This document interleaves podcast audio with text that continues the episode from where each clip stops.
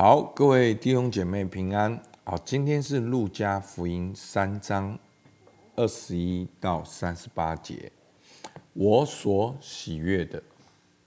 好，我们来看经文三章二十一节，众百姓都受了喜，耶稣也受了喜。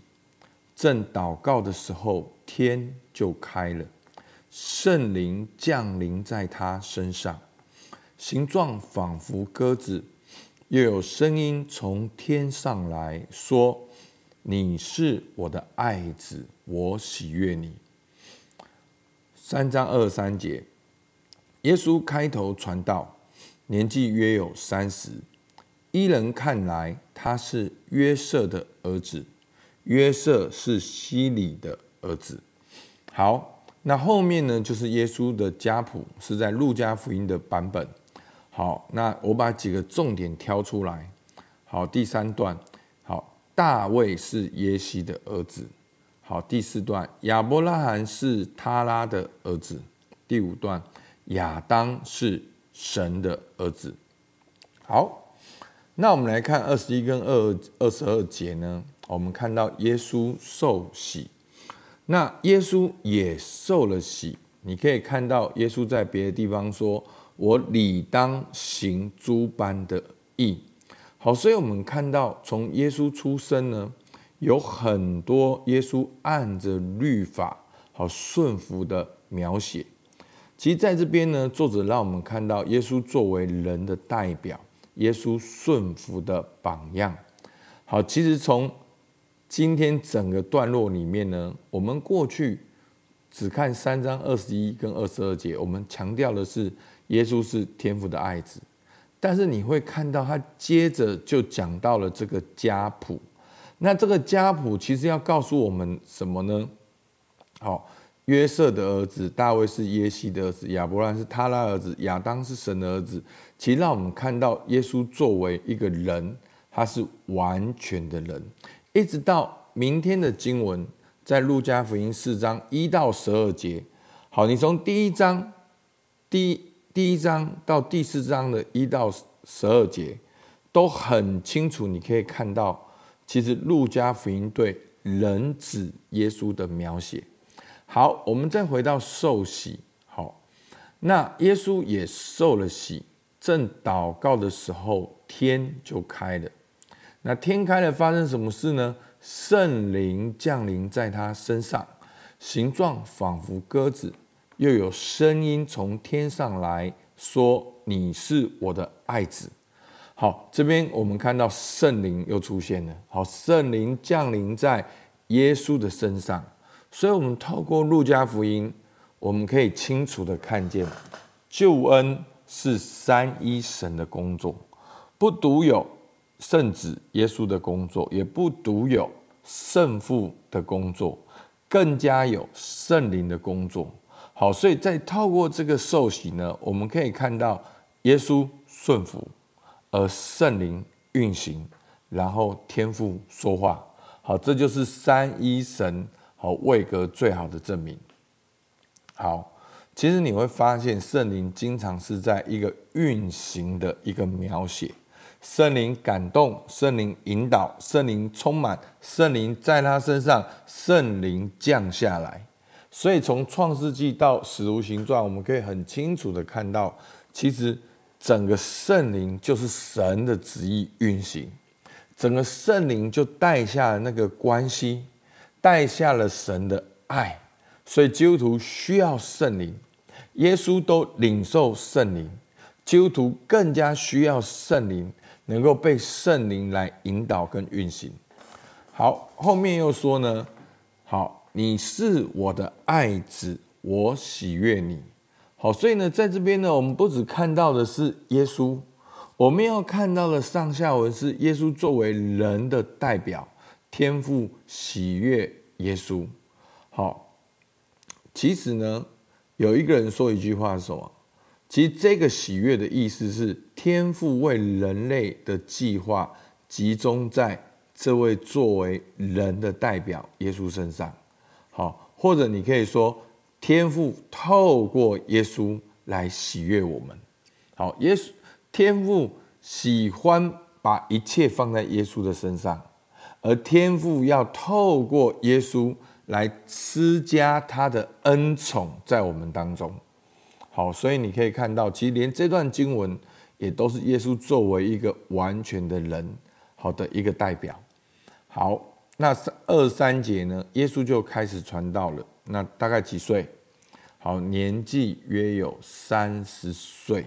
好，还记得前面讲耶稣的智慧和身量都一起成长，好，一起增长。好，所以耶稣是有年纪的。耶稣不是一个虚幻出现的人物。耶稣出来服侍的时候，大概有三十岁。依人看来，好，就从人的角度来看，他是约瑟的儿子。好，后面就提到了耶稣的家谱。好，那这个观察跟解释呢，从第一点到了第四点。好，我们进到第五点的解释，耶稣的家谱。好，我们可以看耶稣的家谱，他要强调的是。耶稣是大卫的后裔，耶稣是亚伯拉罕的后裔，而耶稣是亚当的后裔。那在这边呢，其实作者要强调两件很重要的事。第一个，神在旧约的应许，所以你会看到在创世纪里面，好，或者是在哦历史书的里面，其实不断的重复提到一个应许，就是。亚伯拉罕的后裔要得着仇敌的城门，好，那大卫的后裔好，必须要做王，而且直到永永远远，好，这是旧约的应许。所以在这个家谱里面，我们可以看到这些的脉络跟线索。那他这一段这个路加的家谱很特别的，跟马太福音不太一样，他特别追溯到了亚当。那亚当是神的儿子，好，所以亚当呢，就是神所创造的那个首先的亚当。那在这边就是要告诉我们，首先的亚当犯罪了，透过幕后的亚当，成为我们生命中的新的源头。亚当是我们的老祖宗，他是我们的源头，好像这个大家庭的父亲。而父亲犯罪了，好像整个家庭就蒙上了这样的阴影，我们也活在罪中。但是幕后的亚当将要成为我们新的源头。好，所以罗马书五章十四到十五节说：然而从亚当到摩西，始就做了王，连那些不与亚当犯一样罪过的。也在他的权下，好，所以你可以看到一个在他的权下的观念。亚当乃是那以后要来之人的预像。好，以后要来的人是谁呢？